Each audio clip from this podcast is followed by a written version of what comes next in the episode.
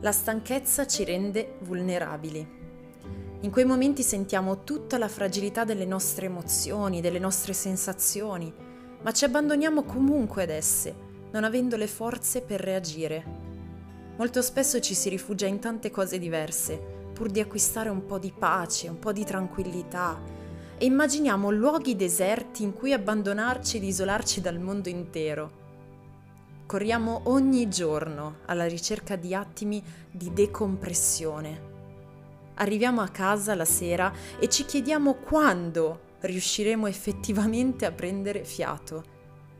Mi sono sempre chiesta quanto sia possibile abbattere la frustrazione, la pesantezza di questa vita rifugiandosi solo per pochi istanti in situazioni diverse dalla quotidianità.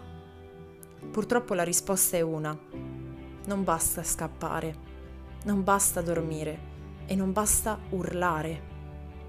Dio ha creato un luogo eterno in cui trovare il vero riposo e la vera pace.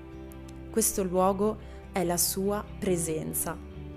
E che cos'è la sua presenza se non una ricerca continua di amore, di comprensione e di forza? Quando la nostra vita incontra la sua essenza, possiamo abbandonare ogni peso e ricominciare a respirare. Da anni porto dentro il significato di una parola, che apparentemente non c'entra nulla con il tema del riposo. E questa parola è entusiasmo. Sai cosa significa? Io respiro in Dio. La tua vita inizierà a prendere colore, energia e passione quando accetterai di lasciare la tua esistenza nelle mani di Dio. Dedicati uno spazio per cercare Lui ogni giorno. La sensazione di benessere è assicurata. Provare per credere.